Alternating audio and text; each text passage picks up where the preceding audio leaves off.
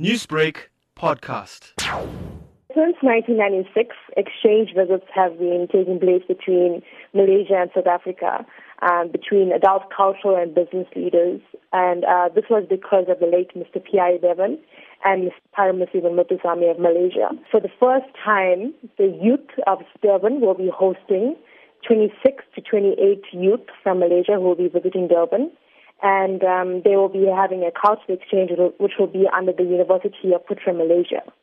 So Paramasivan Muthusamy has come down to come and oversee everything as he, these are his students from his university. Let's talk about uh, Professor Muthusamy. He's on his way back to Malaysia as we speak. So, what was his feelings of the province of KwaZulu Natal during his visit? Durban is no stranger to Professor Muthusamy. It's the late Mr. Pierre Devan was actually one of his best friends and when he comes here, he's very much at home. And Prof basically just wants to make sure that everything is intact and that the tour is uh, aiming to propagate and promote Tamil, the Tamil language.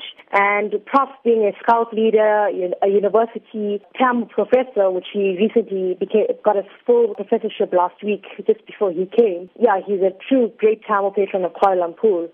So let's talk about the tour itself. Mm-hmm. What can these students expect on the tour? Well, these youth are going to be visiting places such as the University of KZN, DUT, and the Indian Documentation Center, as well as the Mandela Capture Site, and as well as some temples have agreed to host them.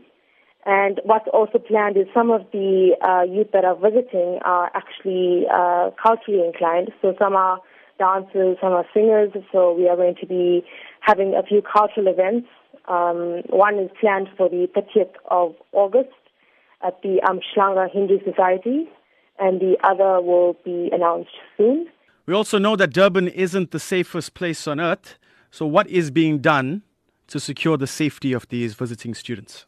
Yes, that is true. Uh, there are certain places that we are visiting, like the Victoria Street Market and and Durban itself, within Durban itself. So we have secured some security to travel with us um, in our coolies, and hopefully that will be sufficient enough. Newsbreak, Lotus FM, powered by SABC News.